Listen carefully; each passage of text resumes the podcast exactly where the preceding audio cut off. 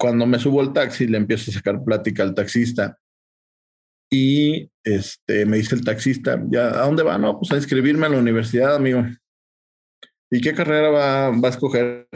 No, pues agronomía.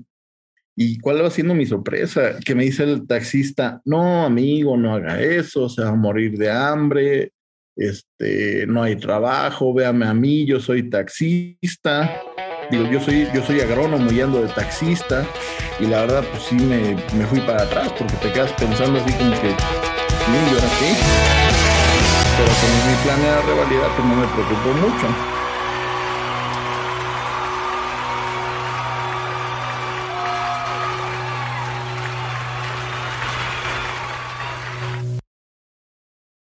Bienvenidos a Agrotitanes.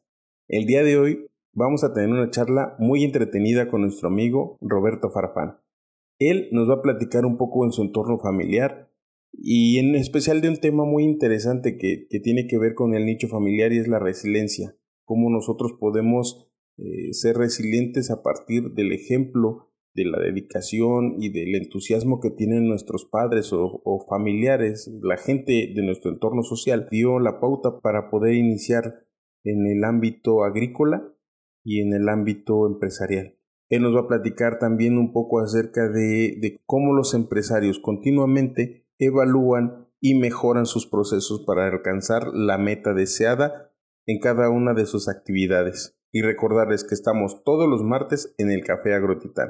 Ustedes pueden ir al sitio oficial de Facebook Agrotitanes y poder participar en nuestro café Agrotitán. Es cosa de inscribirse y eh, ahí encontrarán la liga de conexión que son todos los martes a las 7 de la noche. Nos vemos en el café Agrotitán. Asistan. Eh, en especial el día martes 17 de agosto vamos a tener una charla muy interesante con el especialista en e-commerce Pancho Mendiola, que también es podcaster, llamado Un Millón al Mes. También quiero decirles que nos pueden escuchar a través de todas las plataformas de podcast, Google Podcast, Apple Podcast, Spotify, Amazon Music y en nuestro sitio web agrotitanes.mx. No dejen de seguirnos, por favor sigan manteniéndose en contacto, son muy interesantes los comentarios que tienen. Queremos hacer llegar un saludo muy significativo para don Lauro Ortega Pimentel que nos escucha desde la Tierra Caliente en Guerrero, Salguero, Michoacán y está muy al pendiente de nuestros episodios. Y sin más que decir, los dejo en compañía de Roberto Farfán y Mauro Didier. Bienvenidos.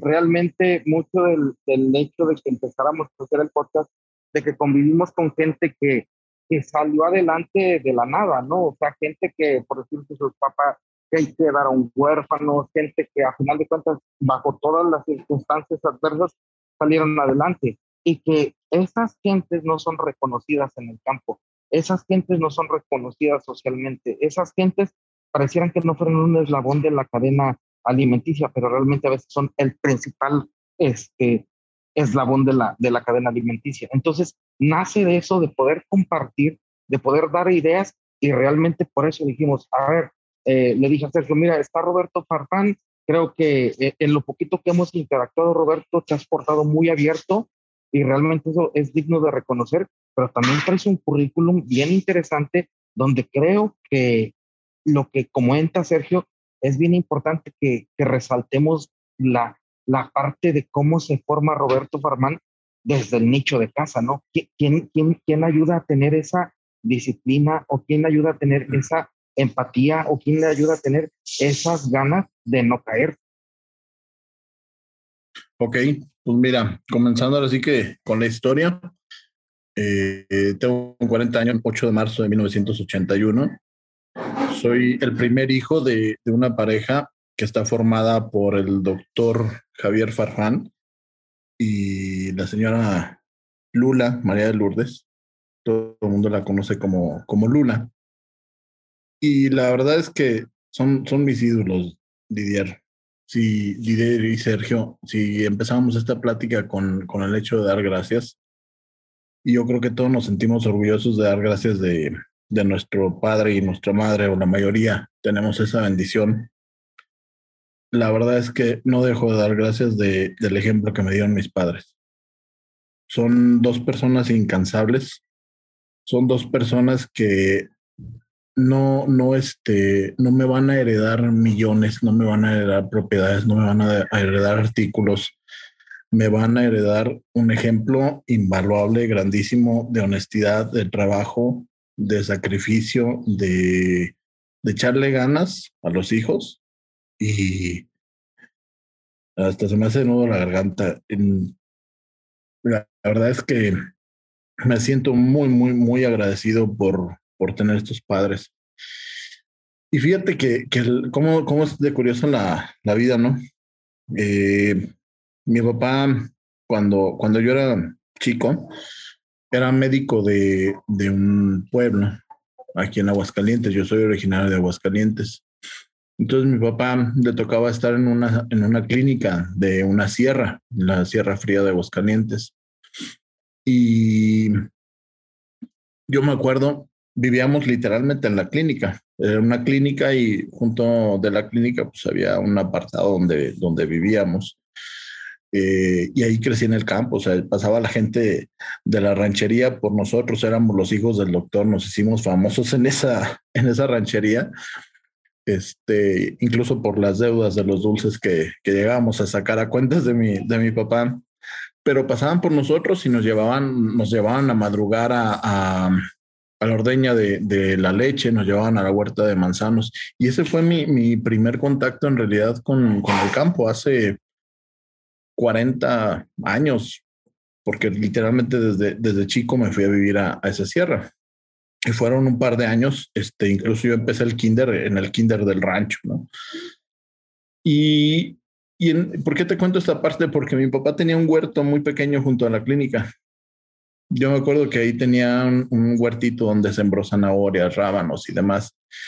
Y fue una experiencia muy padre. La verdad es que este, muchas veces le, le damos importancia a los momentos realmente valiosos de la vida.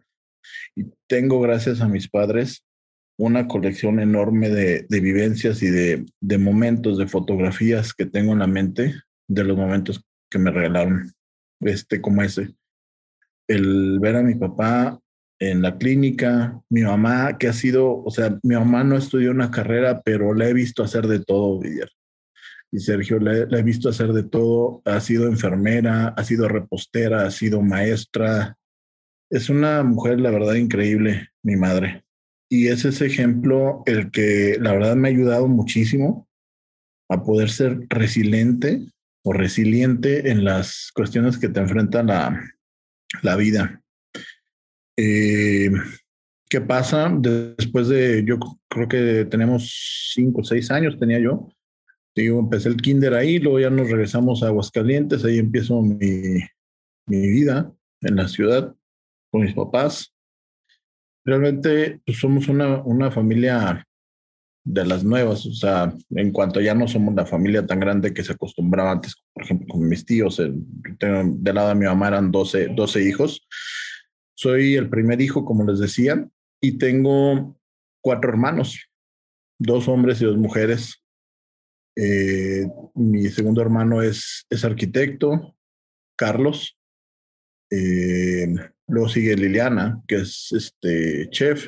Luego sigue Ana, que es este, psicóloga clínica, y el pilón de la familia, que es este Miguel, que está estudiando mecatrónica y ahorita está trabajando para emprender y colocar un, un, restaurante. Ahí andamos trabajando con el buen Miguel. Y pues ya la, historia se va en ese sentido de, de, la familia que se estaba construyendo, ¿no? Eh, realmente no me imaginé yo terminar en el campo, aunque sí crecí en ese ambiente de, campo. Yo creo que a lo mejor cuando estás en la secundaria, en la prepa, este, ya empiezas a ver más o menos hacia dónde le vas a tirar. Mi, mi, mi imagen pues era ser, era ser médico. Como mi papá. La verdad es que me gustaba mucho la, la medicina. Y a veces mi papá me llevaba este, a su trabajo. Una vez me acuerdo que entramos a una clínica del IMSS. No me acuerdo por qué razón, pero entré por urgencias. Yo creo que ya estaba cerca de la preparatoria y vi gente ahí en el pasillo cómo estaba y sangre y gritando y todo. Yo fue, creo que fue cuando dije, mm, como que la medicina no, la medicina no, no va a ser lo, lo mío. Este, aunque se me hace interesante, pero ya cuando ves así la, la gente en esa situación, la verdad es que pues, tienes que tener la sangre muy fría y no era algo que, que, que en ese sentido me, me llamó la atención. La verdad es que sí me impactó. Y, y puedo ver documentales y puedo ver este, videos de cirugías, pero ya verlo en vivo es otro rollo, ¿no? Y eso sí, como que ya me, hizo voltear a hacer otras cosas. Siempre me ha gustado la administración. Y antes de pensar en la agronomía, yo pensé en estudiar finanzas. Me gustan mucho los números. Este, pero no contaban el destino con que iba a conocer a una mujer. Y esa mujer se iba a convertir en mi esposa. Eh, cuando estoy, cuando entro a secundaria, conozco a Ivette, que fue mi compañera desde secundaria. Después ella, estábamos en la misma escuela, secundaria y preparatoria, en la preparatoria se sale, dejo de verla y pues, comienzo como que a extrañarla, ¿no? Entonces ahí empieza la, la hormiguita. Total que para no hacer la historia larga, este, uno o dos años después de que se salió, en un cumpleaños de ella me, me le declaro, padre Y pues ya le digo, oye, pues que si, quiere, que si quería ser mi novio y todo ese rollo. Nos hicimos novios. Y ella fue la que entró primero a la carrera de agronomía. Ella es este, más grande que yo. Entra a la carrera de agronomía y me empieza a platicar y todo ese rollo. Yo estudié primero administración de empresas y terminando de administración de empresas, este, yo quería estudiar una, una carrera financiera o algo así. Y fue en ese sentido donde, siguiendo los pasos de, de, mi esposa, para revalidar materias, en la universidad me dicen, oye, pues métete a cualquier otra carrera, te revalidamos las materias y luego ya cuando, cuando pasen las inscripciones, el caso es que agarres un lugar en la universidad y te cambiamos de carrera. Y curiosamente agronomía, este, pues era una carrera de baja demanda y ahí estaba mi, novia en ese entonces. Y este, me meto, me inscribo, agronomía. Eh, para esto, al mes, a los dos meses, me dicen que no me podían revalidar gran cosa de las materias, pero yo ya estaba practicando en la carrera de agronomía. Y la verdad es que le empecé a hacer, le empecé a agarrar el gusto. O sea, estábamos en las prácticas con zootecnia, en el campo, fruticultura, además. Y le empecé a agarrar el gusto y dije, bueno, pues a lo mejor es una carrera buena para mí. Y me la aventé. Aquí hay un dato curioso que les quiero platicar. Cuando yo fui a inscribirme a la carrera de, de agronomía, se me hizo tarde y agarré un taxi para ir a la universidad. Cuando me subo al taxi, le empiezo a sacar plática al taxista y este, me dice el taxista, ¿ya a dónde va? No, pues a inscribirme a la universidad, amigo. ¿Y qué carrera va, va a escoger? No, pues agronomía. ¿Y cuál va siendo mi sorpresa? Que me dice el taxista, no, amigo, no haga eso, se va a morir de hambre, este, no hay trabajo, véame a mí, yo soy taxista. Digo, yo soy, yo soy agrónomo y ando de taxista. Y la verdad, pues sí me, me fui para atrás porque te quedas pensando así como que, ching, ¿y ahora qué? Pero como mi plan era revalidar, pues no me preocupó mucho. Y ¿por qué hago este comentario? Porque de repente van situaciones así como que dices, oye, pues no, no la riegas, no, que vayas a revalidar, de todos modos, por ahí no. Oye, Robert, te sí. tocó que era sotaquero, ah, no, sotaxista no, o fitotaxista, ¿no? De hecho, eso es algo muy, muy comentado, ¿no? O sea, este, la, como lo dices, o sea, es agrónomo fitotecnista y te lo ponen como fitotaxista o fitotaquero. Entonces, este, ya cuando entras ahí, este, a la carrera vas, vas conociendo todos esos, este, detalles. Y incluso cuando nosotros, el primer día de clase que entramos, me sorprendió primero que eran muchísimas mujeres. Éramos un grupo de 57 alumnos y la mayoría eran mujeres. Éramos, no sé, 10, 12 hombres y el resto eran mujeres. Y pues dices, o sea, te esperas al vaquero con botas o al ranchero con botas en, en la carrera, ¿no? Y también pasó que cuando llegan los primeros maestros, pues estaban sorprendidos, Didier, porque la carrera estaba a punto de cerrar. Yo entré a agronomía en 2001 y aquí en Aguascalientes, eh, en la autónoma, donde yo estudié, la carrera estaba a punto de cerrar porque no tenía alumnos. Incluso este, había generaciones donde no habían salido alumnos. Por eso era carrera de baja demanda. Cuando yo entré a agronomía, la verdad es que no, no era una carrera que, vaya, que yo ni siquiera conocía. Yo la conocía porque mi novia me platicaba de la carrera. Pero llegan los maestros y se van para atrás porque era un grupo de 57 alumnos. O sea, de no tener alumnos en la generación pasada y tres alumnos en la antepasada, ya un grupo que cambió muchísimo las cosas. Entonces, este, fueron condiciones este, muy distintas. Pero te digo, estaba en una carrera que estaba a punto de, de cerrar. Me aviento la carrera. Antes, antesito, antesito que avances, mi estimado Robert, me gustaría preguntarte. Hay, hay, hay, hay, dos temas que se me hacen grandísimos en lo que estás comentando que a final de cuentas tú tuviste esa oportunidad de tener eh, como que esa chispa en casa de no quedarte nada más con lo que supuestamente te toca, sino buscar más por el parte de tu mamá que, que era más movida y que tu papá con la parte de la ciencia. Pero hay algo que ahí me llama la atención. ¿Cómo viste a ellos o, cómo crees que ellos alimentaban esas ganas?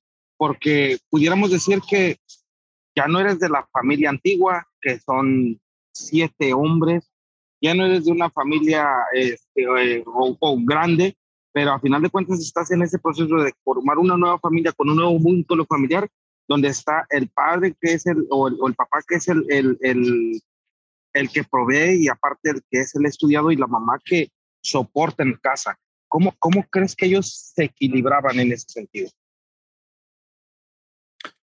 Mira, eh, yo desde chico tuve mucho apoyo de mis papás. A mí me ha gustado mucho el tema del, del negocio, del comercio, desde chico. Afuera de, de mi casa, eh, te digo, teníamos, yo creo que unos seis años yo, siete, y mi hermano Carlos tenía, pues, le llevo un año y medio, cuatro y medio, algo así. Y había un club de Boy Scouts en un terreno baldío enfrente de mi casa. No me acuerdo cómo empezó la historia, pero el caso es de que yo, yo tenía una changarro de dulces en la cochera de mi casa.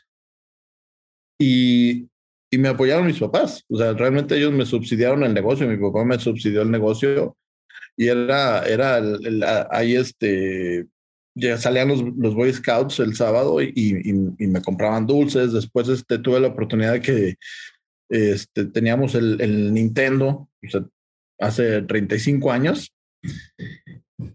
y puse la televisión que teníamos en la casa, en la cochera de la casa, con el Nintendo y lo rentábamos para jugar. Lo rentábamos para jugar allá a los, a los este, vecinos. Y, y, o sea, la verdad me, me gustaba el business, ¿no? Me gustaba el negocio ahí. La verdad es que te digo, mucho, mucho apoyo. Como ese te digo, cuando estaba en la carrera, mi papá me, me, apoyó, yo fue a final de la carrera, pero me, me ayudó bastante porque me, me, ayudó a comprar una, una camioneta. O sea, yo durante la carrera, como muchos estudiantes o estudiambres, este, te mueves en transporte público, este, de ride. O sea, por ejemplo, en la carrera, cuando nos íbamos al área agrícola, nos, nos íbamos de ride literalmente porque no, no llegaba el transporte público hasta el área agrícola de la universidad. Este, y a finales de la carrera, mi papá me, me apoyó en, en comprar una, una pick-up. Chocolata, una, una camioneta importada. Y lo primero que hice con esa camioneta fue empezar mis primeros cultivos. Y antes de brincarme a esa parte de, de mis primeros cultivos para ponerla a trabajar, como el ejemplo de los dulces y del Nintendo y de todas esas experiencias, la verdad es que tuvimos este, mucho apoyo de mis papás. Yo, yo en lo personal te puedo decir que tuve mucho apoyo de mis papás y no regalándome las cosas. Tuve mucho apoyo de mis papás en, este, con el ejemplo. Yo tengo muchas imágenes de, de mi papá como médico este, y aparte de médico, aquí hago un paréntesis, mi papá sabe reparar eh, aparatos electrónicos porque trabajó con mi abuelo en, una tienda en Aguascalientes. Ellos trajeron la primera televisión de color a Aguascalientes hace muchísimos años y mi papá trabajaba ahí, aprendió a, reparar este, aparatos electrónicos. Entonces tengo esa foto en mi mente de mi papá trabajando como médico y arreglaba los aparatos de, de sus compañeros. Se les descomponían las televisiones y arreglaba los aparatos de mis compañeros. Y mi mamá, que es una, una mujer llena de cualidades, la vi hacer bisutería, macramé, este, manualidades, dar clases. Entonces, yo creo que esa, esa parte fue la que me ayudó a irme formando, a ir teniendo la, la mentalidad de emprender, la mentalidad de, de, de poder este, desarrollar las cosas y la verdad en tener un ejemplo de, de una pareja que se, que se apoya, que lógicamente como muchos pueden llegar a tener problemas, mis papás los tuvieron, este, y problemas muy serios, pero siguen juntos, siguen juntos y eso la verdad es que me da muchísimo, muchísimo gusto porque han podido llevar esa, esa vida afrontar esos problemas y sacar su familia y su matrimonio adelante. Y como platicábamos al inicio, o sea, de repente sientes que tú traes el vaso hasta el tope y ya dices, oye, pues no, te acuerdas de las situaciones que viste como hijo, que vivieron tus papás y dices, pues échale ganas por ti, por tus hijos, por tu esposa. Este, y la verdad es que yo creo que ha sido el motor muy grande para poder salir adelante. Muchas, muchas gracias por compartir tan bonitas cosas, mi estimado Robert, porque realmente eso habla de la gran persona que eres. Realmente eh, el, el, tema es eso, que, que todo lo que gira alrededor de un negocio, que todo lo que gira alrededor de una empresa, que siempre estamos basados en las, en las personas. Y, y, la verdad es que es algo bien bonito que te, que, te, que te expongas de esta manera, porque hablamos ahí de la fidelidad a ti mismo, del orgullo que tienes tú mismo, tú, que de, la, de, la, de lo profesional que te has vuelto. Y pues me gustaría que ahora que ya nos estás diciendo de la agronomía y de, y de lo que has vivido, ¿cuáles fueron los retos más importantes a los que te fuiste enfrentando e, en el proceso de, de, de ser agrónomo, güey? Fíjate que regresando al tema de la, de la carrera, teníamos un maestro que nos, nos decía, precisamente en ese primer semestre, nos decía, chavos, no se apuren, la agronomía es bien fácil, consta de 100 lecciones, nada más que es una por año. Y agárrate, compadre. Precisamente cuando, cuando mi papá me ayuda a comprar esa camioneta, y es camioneta que no me ha dejado pagarle hasta la fecha. O sea, es una camioneta donde le dije, papá, gracias, pero ahí está la lana de esa camioneta y es camioneta que mi papá no me acepta el dinero. Pero bueno, cerrando ese paréntesis, este, empecé a, cultivar tomate, pepino, lechuga, calabaza en un terreno que, que me prestaron, precisamente pues para tener la gasolina para esa camioneta y para ponerla a trabajar. Y es donde te empiezas a, enfrentar lo, lo, duro que puede ser la agricultura. ¿Por qué? Porque es un trabajo físicamente duro, es un trabajo donde tienes un montón de variables que a diferencia de otras profesiones o negocios, no tienes en la mano. El control, el clima, este, las plagas, muchas veces este, situaciones ya económicas o macroeconómicas que, que no puedes hacer nada y que te terminan poniendo esos, esos este, contratiempos y que tienes que ver la mejor forma de cómo librarlos. Enfrentarte, por ejemplo, yo me acuerdo bien claro, este, empezábamos a cosechar los pepinos cargué mi camioneta, yo infeliz porque iba a vender los pepinos en la central de abastos. Tómala, papá, 50 centavos el kilo. Y si quisiste, te empiezas a, desmotivar. Yo todavía estaba en la carrera, te digo, estaba terminando la carrera. Y, y pues la verdad es que dices, no, con 50 centavos no, no la. Y agarraba mi camioneta, por ejemplo, aquí en Aguascalientes, digo, hay muchísimas taquerías y la agarraba de ruta.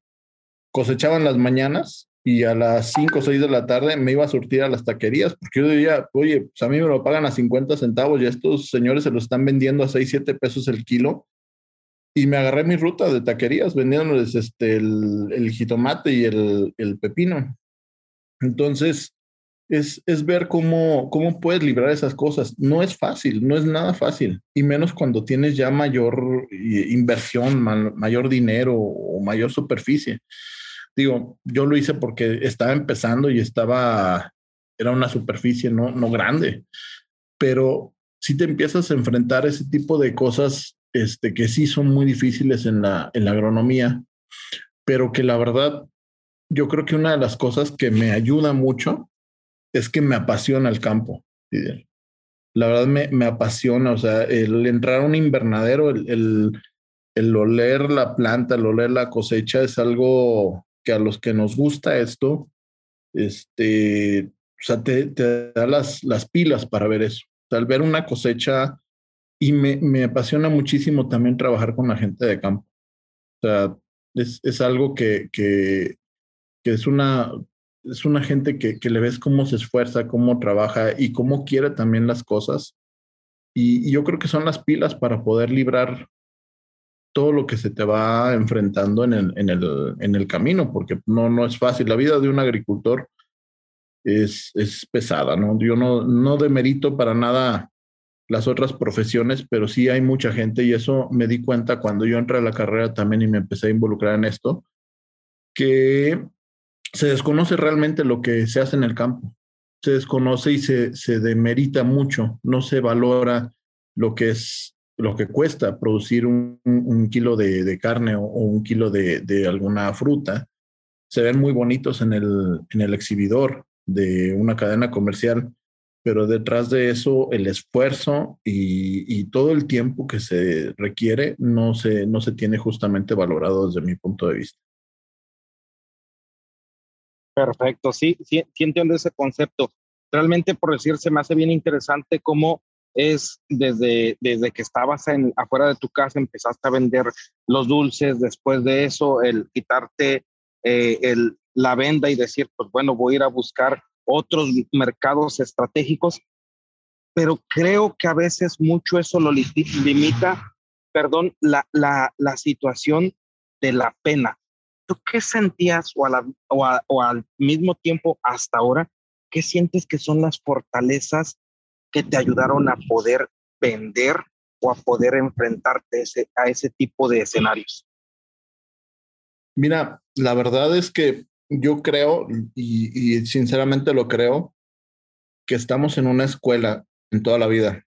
O sea, son capítulos o son materias que te van enseñando. Y esa primera experiencia de vender en mi casa este, si lo voy escalando a la experiencia de vender en el agropecuario y luego de vender para exportar y luego ahorita que estoy comprando, son esas primeras materias como en el kinder cuando te enseñan a recortar siguiendo la línea y a colorear una, una zona. Estamos en una escuela y para mí cada, cada este, trabajo que he tenido ha sido un capítulo como la preparatoria o la secundaria. Vas acumulando experiencia y vas acumulando aprendizaje. Ese tipo de, de, experiencias a pequeña o a muy pequeña escala, como fue el, caso de mi, de mi casa, te van entrenando para enfrentar otras cosas mayores.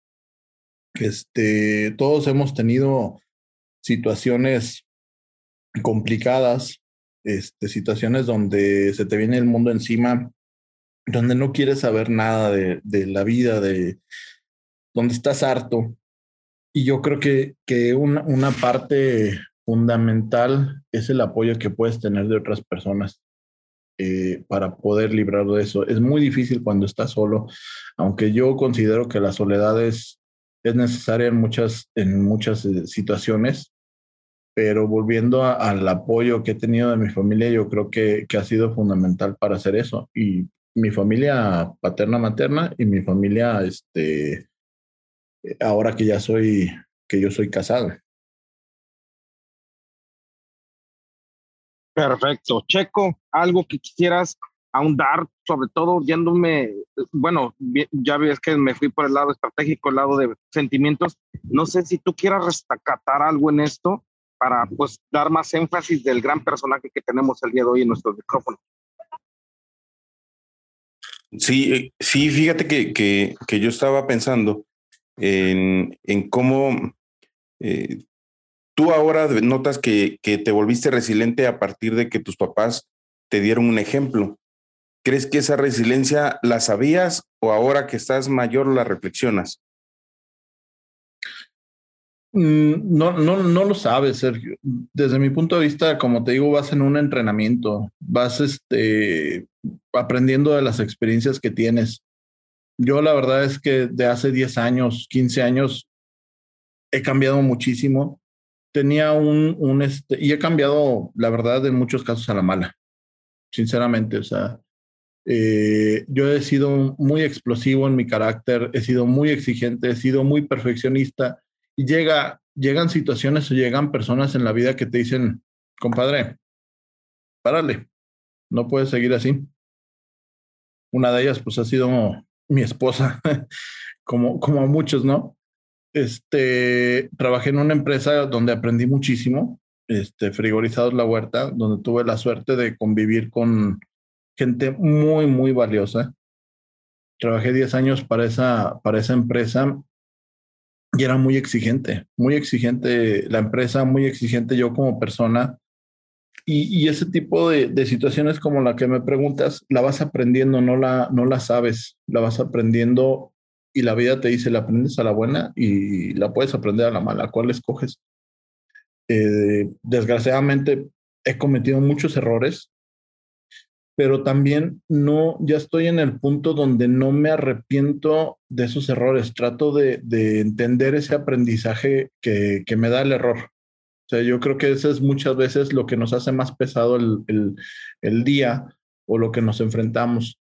Nos, nos crucificamos nosotros mismos con, con los errores, con, con equivocarnos. Y es aprender a ver esa parte positiva del error. Es como las personas, y desgraciadamente yo creo que a lo mejor culturalmente caemos en eso. Es muy fácil criticar a las personas, muy fácil. O sea, si te dicen, oye, ¿qué opinas de este? No, pues es tal, borracho, desobligado, todo eso. Pero ¿cuántas veces este, vemos la parte positiva de la gente? Es muy complicado. Si te dicen, dime 10 errores de alguien, enfregas, lo sacas. Dime 10 cosas buenas de alguien, te tardas para pensarle. Exactamente. Eh, bajo ese contexto, como lo comentas, es a veces nosotros ni, no somos capaces de darnos cuenta cuáles son nuestras verdaderas virtudes o fortalezas y, y somos muy fácil de autotacharnos lo, los errores más fuertes o cruelmente lo que tenemos, ¿no? En ese sentido, como lo bien lo comentabas también, en la gente vemos los puntos malos, los puntos, digamos así, no, que no nos gustan, pero no vemos ni siquiera los puntos buenos esa interacción con las personas o te hace crecer o te hace tirarte de rodillas. Fíjate, fíjate, Didier, que, que bueno, inherente a la plática que estaba, que estaba dando Roberto, eh, creo que de repente nosotros como que dramatizamos a veces las cosas, ¿no? Cuando decía él que, que de manera cultural, este, a veces nos, nos flagelamos creo que llegamos hasta el dramatismo, ¿no? Porque es parte cultural, es, es, es, bien mexicano eso, ¿no? Creo. O por lo menos latinoamericano sí es, ¿no? Fíjate que, que yo, dentro de esos errores que, que he tenido, es precisamente no haber entendido en su momento el cómo poder llevar la relación con las personas precisamente por eso, porque dices, ah, es que este compadre es muy complicado y esta mujer es muy complicada y te cambias de chamba y te encuentras otro igual. O sea, el, rollo no son ellos, el rollo es cómo, cómo tú puedes manejar la situación. Y eso es bien complicado porque es muy complicado aceptar, si bien dices, oye, yo tengo esto y esto y esto, ok, pero aceptarlo y trabajarlo no es fácil. Y es donde nos topamos muchas veces con pared. El, no reconocernos en nuestras virtudes, en, la parte de que somos buenos, pero también el no reconocer y trabajar nuestras partes donde necesitamos mejorar. Y, y ahí yo cometí muchos errores. La verdad es que creo yo que soy una persona que ya le perdió el miedo a equivocarse.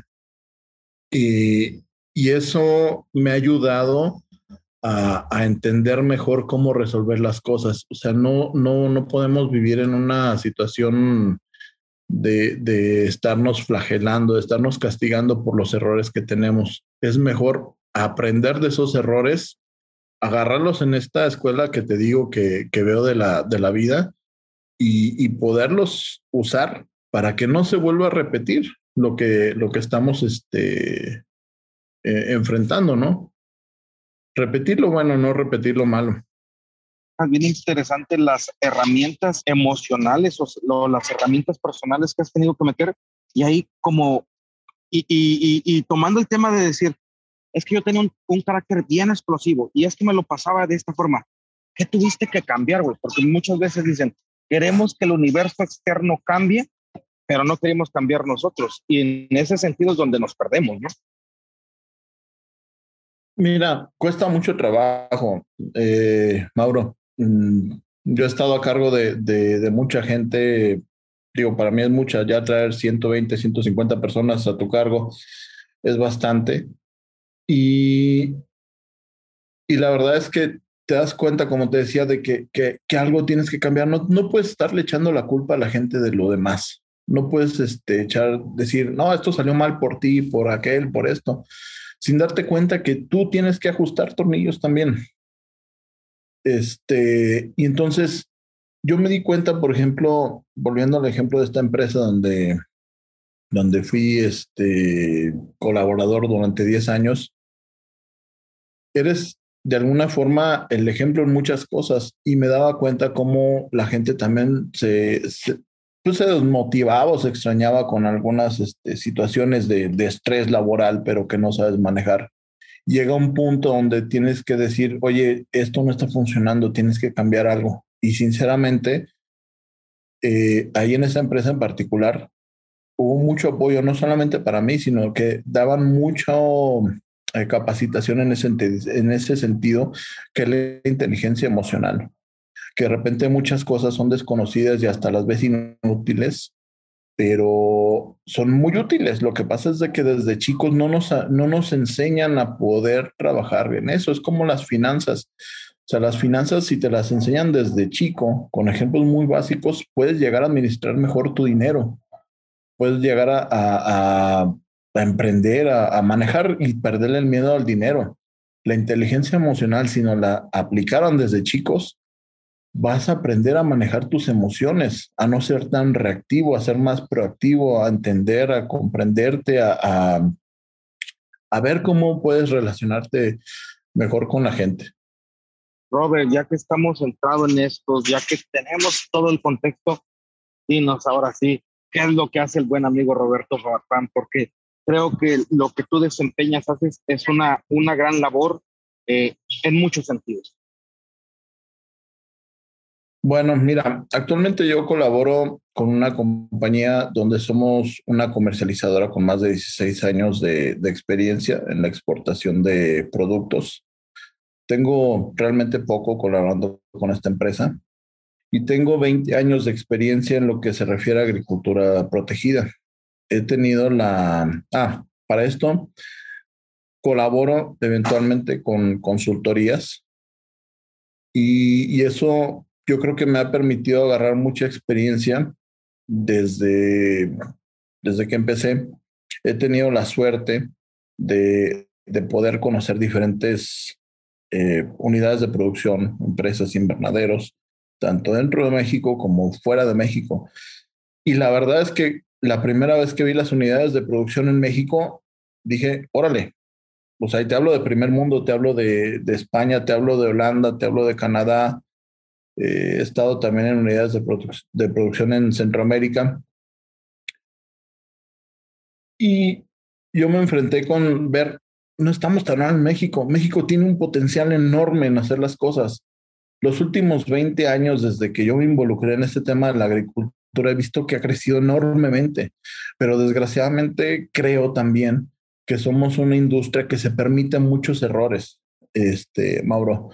Eh, hace un par de años, un, amigo mío me permitió colaborar en, en, un congreso del tomate y mi plática fue de eso. O sea, imagínate una industria de coches que de cada 10 coches tiran cuatro. De cada 10 coches, tres salieron mal hechos. O ya nos vamos a la industria automotriz. Te pongo el ejemplo de una pastelería. Imagínate una pastelería que de cada 10 pasteles tira cuatro o tira tres. Y creo que somos una industria que nos permitimos mucha merma, muchos errores por el motivo que sea, pero creo que tenemos un potencial grandísimo, grandísimo. O sea, me ha tocado estar en capacitaciones fuera de México y la verdad es que viendo el, trabajo que hacemos aquí en México, dices, no manches, o sea, estamos haciendo un trabajo muy, muy bueno. Hay técnicos muy buenos en México, hay empresas muy buenas en México, pero la mayoría no llega a ese top del potencial que realmente tiene que dar. ¿Por qué? Yo creo que culturalmente nos pegan muchísimas situaciones, pero tenemos mucho, mucho por hacer.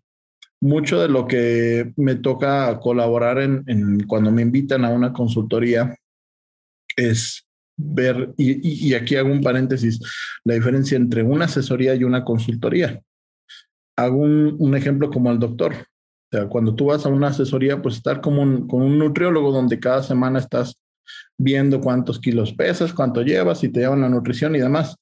Muchos asesores hacen esa parte y una consultoría es un poquito distinto porque te vas a problemas específicos. Parte de la experiencia que he tenido profesionalmente me ha permitido involucrarme en toda la cadena. Ahora sí te puedo decir que en toda la cadena de producción, desde el semillero, porque estaba a cargo de, de, de unidades de producción de plántula, hasta la comercialización. Te conozco empaque, producción, propagación de planta, ventas, comercialización. Y es por eso que me he podido dar cuenta de, de, lo bueno que se hace y también tristemente de lo, de lo malo que se hace.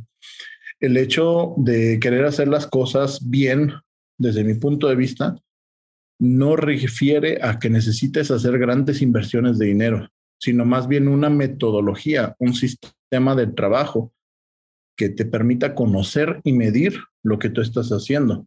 Lo que no se mide no se conoce y si no lo conoces tampoco lo puedes controlar. Entonces es, una situación que en el agro es muy, muy, muy frecuente. Siembras esto, ¿a quién se lo vas a vender? ¿Quién sabe? ¿Cómo lo vas a producir? ¿Quién sabe? Y el día que ya lo tienes cosechando no sabes ni qué hacer. Y es algo que me ha pasado a mí y es algo que le pasa a muchos agricultores. No saben cuánto, cuánto es tu costo de producción y ahí hay, ahí hay un tema muy importante. Cuando se evalúan este, variedades, cuando se evalúan las empresas de invernadero, cuando evalúas un cultivo, normalmente lo haces kilos por metro cuadrado o toneladas por hectárea. Cuando la idea debería de ser utilidad por metro cuadrado o utilidad por hectárea sea, no, no necesariamente la producción, sino cuánto te está generando de, de ingresos y tener indicadores de desempeño dentro de tu empresa que te permitan saber cuáles son los tornillos que vas a apretar para poder ser más eficiente y tener mejor rentabilidad.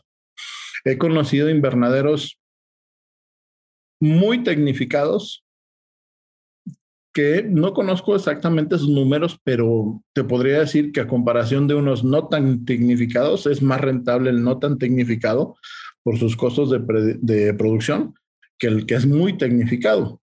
Claro que hay que ver las zonas, el producto, el sistema de producción y demás, pero a lo que me refiero es que no necesitas tener un invernadero de cristal este, con alta tecnología para hacer un buen negocio hay una persona muy conocida en este medio que es el ingeniero Félix Tarratz de la Universidad este, Seicor, que en una de sus pláticas, me parece que fue en el Congreso del Tomate, decía una frase que, que me cuadra perfectamente con esto.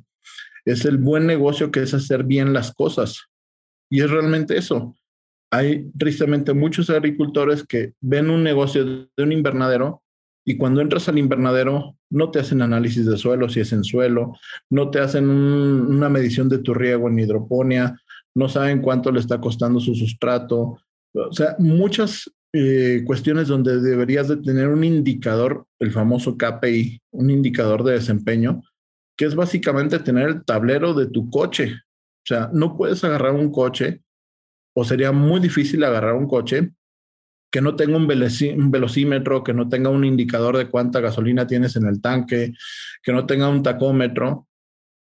Y si comparas a un Volkswagen contra un coche último modelo, un sedán contra un, sedán este último modelo, donde ya te indican este, la brújula, la altitud, el consumo de, de, gasolina y entre, otras cosas en el tablero, claro que los dos te llevan a un, un punto A a un punto B, pero no es más eficiente el Volkswagen que solamente te, te marca la velocidad, donde ya tienes más indicadores, más información, donde sabes hasta qué presión traen las llantas. Y eso te evita accidentes, te evita gastar más gasolina. Y eso puede funcionar en los invernaderos. Muchas industrias lo hacen. El tema es poder aterrizar esa filosofía del, del alto desempeño en la industria agro de, del país. Muchas sí lo hacen y desgraciadamente creo que la mayoría no lo hacen. Ese es, ese es un tema eh, que yo creo que es una gran oportunidad para, para, desarrollar. Es lo, es lo que te iba a comentar. A final de cuentas, muchas veces el, el, el mismo agricultor culturalmente no quiere ni siquiera hacer gastos, nomás dice, pues cuánto gané, o ni siquiera eso, sino cuánto quedó en la bolsa. E, es, es, es complejo porque casi, casi hay una medición antes de la, de, la, de la cosecha y después de la cosecha, esa medición como que pasar a otro rango. Y no, yo creo que tiene que ser junto con pegado y como dices tú, ese tipo de modelos, que no es una situación tan compleja, pero es como una situación cultural que no deja que, realmente sepamos qué tan buen negocio o no tan buen negocio fue, ¿no? Normalmente cuando tienes un negocio de estos, quien tiene un invernadero ya es muy común, le fue bien en el primer ciclo y lo primero que dicen, quiero crecer, voy a hacer otro invernadero. Y yo soy de los que les digo, oye, a ver, aguántame, compadre. Estás empezando o tienes a lo mejor 10 años, como sea, pero tienes un invernadero y tienes muchos ajustes que hacer. No tienes un control de clima, no tienes un control de tus finanzas, no tienes, ni siquiera sabes tu costo de producción y ya quieres crecer. Los, mil, los mismos malos vicios que tienes los vas a replicar. Entonces, antes de crecer, eficientiza lo que tienes, busca hacerlo lo más rentable posible y ahora sí piensas en crecer, porque muchas veces tienen la idea de que creciendo van a ganar más y lo único que estás haciendo es duplicar también el problema. Si no controlas la superficie de una, dos, tres hectáreas y de repente quieres duplicarlo, sin conocer bien tu negocio, también los malos hábitos los vas a duplicar. Y lo único que estás haciendo es poner una bomba de tiempo que tarde o temprano termina en los famosos invernaderos que son elefantes blancos y que muchas veces vemos abandonados. Órale, qué, qué interesante, mi Robert.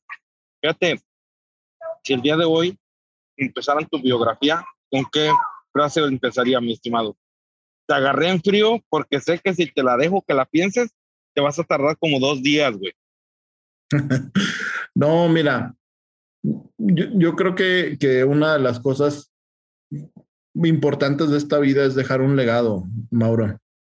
Eh, más allá de si eres ejemplo no, es dejar un, un buen legado. Y, una de las cosas que, que he aprendido mucho y, tuve la oportunidad de entenderlo así porque he tenido muy buenos maestros cuando salí de la universidad, mi primer jefe, el ingeniero Hugo Cuevas, me, me, me sorprendió mucho porque es una persona este, que me enseñó muchas cosas. Normalmente tú cuando, cuando, o esa era la experiencia que tenía, te topabas con que, oye, ¿cómo se hace eso? No, no sé, no, no sé el otro. Y este ingeniero, al igual que otras personas, me enseñaron a compartir la información. Y yo creo que algo que a mí me gustaría mucho sería precisamente eso. Yo no he sido egoísta con, la, con lo que sé. no he sido, creo que no he sido egoísta con lo que sé y con lo que puedo aportar a alguien más. Me gusta mucho ayudar a la gente.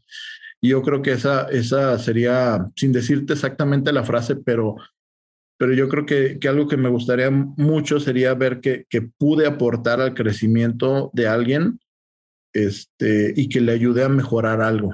Hay gente que me lo ha dicho, igual que, que luego hay gente que a la que no le, no le puedes caer muy bien, pero, pero creo que sí, este, esa parte sería, ¿no? Donde, donde en esa biografía dijeran, aprendí algo de ti o te, te pude este, te agradecer algo, algo de lo que tú me enseñaste me ayudó a, crecer o a mejorar en algo. Habla de tu gran humildad, mi estimado Roberto. Realmente has compartido un chorro. Realmente tú sabes que este, este podcast es para poder aportar valor, a poder, poder aportar conocimiento para la gente que estamos dentro de este medio. Y me gustaría, si quisieras, ahora a las, a las generaciones que están egresando, a las generaciones que están dentro de la agricultura, a las generaciones y a todo el gremio que estamos dentro, ¿cuáles serían las recomendaciones que tú o, o cuáles son los pasos que tú seguiste para poder llegar a, a hacer lo que estás haciendo? Mira, específicamente con las nuevas generaciones, este, yo creo que por una parte es, es, bueno porque se ve mucha gente soñadora. Yo me considero que soy una persona soñadora. Eh, yo les diría eso, o sea, que, que sí sueñen, pero que no, no, se, no se queden nada más soñando. Vean la forma de hacer las cosas. No, no se queden con un mal comentario que les puedan decir. No, no se cierran las puertas o no, no permitan que se les cierre el mundo si por algo no cuentan con el apoyo de un amigo, de un familiar, y están en una situación complicada, económica, sentimental, emocional, como sea, que busquen a alguien. Siempre necesitamos el apoyo de alguien. No podemos andar por la vida solos. Eh, el campo no es fácil, no es una profesión fácil. Me da mucho gusto que ves más gente involucrada en este tema de la, de la agricultura. Ves muchos chavos que cambiaron carreras clásicas como la medicina, este, como incluso la informática, que se están involucrando en el campo y que de hecho es una, una disciplina que involucra biología, que involucra ciencia, que involucra tecnología. Entonces, yo creo que el mensaje sería eso de, de, de que busquen ese, ese apoyo. No, no es nomás decir, este, busca salir adelante, sino ten claro cómo te puedes apoyar en los momentos difíciles. Si es una parte espiritual, este, la que te pueda ayudar, agárrate de esa parte espiritual. Si es un amigo, agárrate de ese amigo. Si es un familiar, agárrate de ese amigo. Pero sí identifiquen cómo pueden ayudarse y también al mismo tiempo, cómo pueden ayudar a los demás. No es este algo que no me gusta mucho, es ese famoso eh, comparativa que se hace entre la cubeta de cangrejos japoneses y mexicanos, donde la cubeta de cangrejos japoneses ayudaron a salir de, la cubeta, de su encierro, y los mexicanos nos estamos jalando. Tenemos que romper con esa cultura del egoísmo, de, no apoyarnos, de ponerle el pie a, los demás. Tenemos que jalar parejos. Si lo hacemos en las crisis, donde hemos visto este, con terremotos, con situaciones de desastres naturales que nos apoyamos. Tenemos que hacer una cultura de eso, una cultura donde nos apoyemos a crecer, donde nos apoyemos a ganar, donde no tengamos envidia de ver a alguien que está mejor, donde nos dé gusto que alguien esté creciendo. Este, y eso yo creo que nos va a ayudar enormemente para que esto sea, sea mejor. El agro mexicano y en específicamente los, los profesionistas de invernaderos, que es donde yo estoy más, más empapado, más cercano, tienen muy buena reputación. Tenemos muy buena reputación como productores, como profesionistas. Entonces es un momento de consolidar esa reputación y no dejar que, que se pierda. Normalmente ahorita lo, la gente más joven, este, ve, las cosas muy fáciles y no se ponen a pensar que donde están ahorita esa aplicación, esa tablet, ese invernadero, llevó mucho trabajo y no es nada fácil a lo que se van a enfrentar.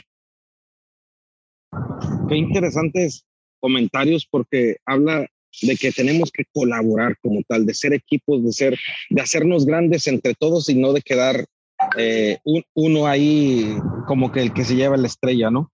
Me siento bien agradecido con los que nos has compartido, mi estimado Roberto. Realmente también quisiera preguntarte cómo te contactamos, cómo sabemos más de ti, cómo sabemos más de lo que haces, ¿no? Pues mira, a mí me pueden este, contactar, eh, me pueden contactar por Facebook, por LinkedIn. Eh, soy muy activo principalmente en esas dos, en esas dos redes. Eh, en Facebook me pueden contactar como Roberto Farfán, en LinkedIn también. Eh, me pueden contactar por medio de la consultora y por medio de la comercializadora. Ahí están mis datos, eh, mi correo, mi teléfono. Eh, cualquiera de los dos de los dos puntos que los pueda apoyar. La verdad me gusta mucho ayudar a la gente, me gusta sentirme útil y me gusta ver que esto que esto puede ser mejor. Checo, pues agradecer un montón lo, lo que nos dijo o nos diste, Roberto. Este, la verdad causa mucha expectativa, todas esos, esas problemáticas que tú observas y cómo, cómo, cómo se pueden mejorar. Eh, no, no me, no, no, no, vamos, quisiera comprometerte al Café Agro Titán. No sé si conozcas la iniciativa y en donde este, pues ahí sí específicamente hablamos de, un, de, un, de una problemática para resolverla y si estás dispuesto estaría de lujo. Fíjate que alguna vez este, platiqué con, con Mauro sobre hacer, no sé si te acuerdas, Mauro, hacer algo ya con un tema en específico. Sí, sí me acuerdo de innovación, innovación como tal decías, ¿no? Sí, innovación o, o este tema de los indicadores, este, quiero, quiero en un futuro no muy lejano poder escribir un libro sobre lo que estoy viendo en la agricultura. Este, y, estoy pensando en los temas de precisamente lo que no debes de hacer, lo que no debes de hacer. O sea, porque todo el mundo te dice, oye, tienes un, un libro de producción y te dicen cómo sí hacer las cosas. Pero el otro lado es cómo no hacer las cosas para que te vaya, para que te vaya mejor. Entonces, eh, yo, yo en lo que pueda apoyar, en lo que pueda aportar, créanmelo, siempre estoy puesto. Estoy puesto sin ningún, sin ningún problema, Sergio y Mauro. Ah, Perfectísimo. Muchas gracias. Qué buena onda. Muchas gracias. La verdad es que nosotros nos apasiona, nos emociona mucho lo que hacemos con esto porque realmente, pues nosotros venimos de la sensibilidad del campo, hemos tenido grandes oportunidades de poder conocer otras latitudes para poder eh, interactuar con otra forma de agricultura. Sin embargo, pues sabemos de las carencias que hay, sobre todo en, en, conocimiento y sobre todo eh, en la cuestión de, de, romper esos paradigmas sociales. Entonces, yo creo que sería cosa que no intervenga con tu, con tu agenda y poder hacer algún, algún café y, y encantados de que participes. Fíjate que, que retomo una, un comentario que hiciste al inicio este, y lo, tengo un amigo que, que repite mucho esa frase. Tengo un buen amigo que dice, los tiempos de Dios son perfectos. Y creo muy bien en eso. Las cosas forzadas, como dicen los calcetines de la fuerza, no entran. Entonces, todo tiene su tiempo, todo tiene su momento. Y retomando el tema que me decías de los chavos, ¿qué mensaje sería? Es eso, o sea, dedícate a, a vivir este día, dedícate a agradecer este día. Dicen que el, el agradecimiento es la memoria del corazón y creo que tiene, tiene mucho, mucho sentido eso. Agradece el que estás aquí, no te forces en, en hacer las cosas, todo tiene su momento. Es, es algo que normalmente no entendemos. No entendemos en el momento que nos pasan muchas cosas, pero hay que aprender a, a, ser, más, más felices en lo que hacemos. Si nos gusta este tema, como dices a ti, el tema de la agricultura y lo has combinado con este podcast, este, hay que aprender a, a dejar que las cosas fluyan que lleguen esos momentos eh, que están designados para que pasen las cosas y sale mejor. Perfectísimo. Pues agradecido, Roberto, como dices, bien emocionado, güey, de lo que has compartido. Y pues en, el adelante, si podemos eh, agregarte al, al, chat de los, de los agrotitanes, también nos gustaría ahí participar y pues siempre aportar es lo que tratamos de hacer acá. Yo estoy puesto en lo que pueda aportar, sin problema. Perfectísimo. Checo, ¿alguna cuestión? ¿Algo más? Pues igual, agradecer. Muchas gracias, Roberto, Pues la verdad, Roberto, eres un verdadero agrotitán, güey. La verdad, te, te rifaste y te lo quiero agradecer enormemente en nombre mío, en nombre del podcast, en nombre de, de mi hermano, en nombre de, de las personas que nos puedan escuchar. Gracias a ustedes por la invitación. En lo que pueda apoyarles siempre. Muchas, muchas, gracias, carnal. Cuídate. Gracias, igual. También. Bonita tarde. Hasta luego. Bonito. Bye. Provechito. Bye. Gracias. Yo voy por la Bye. mía. Pues. Salud. Bye.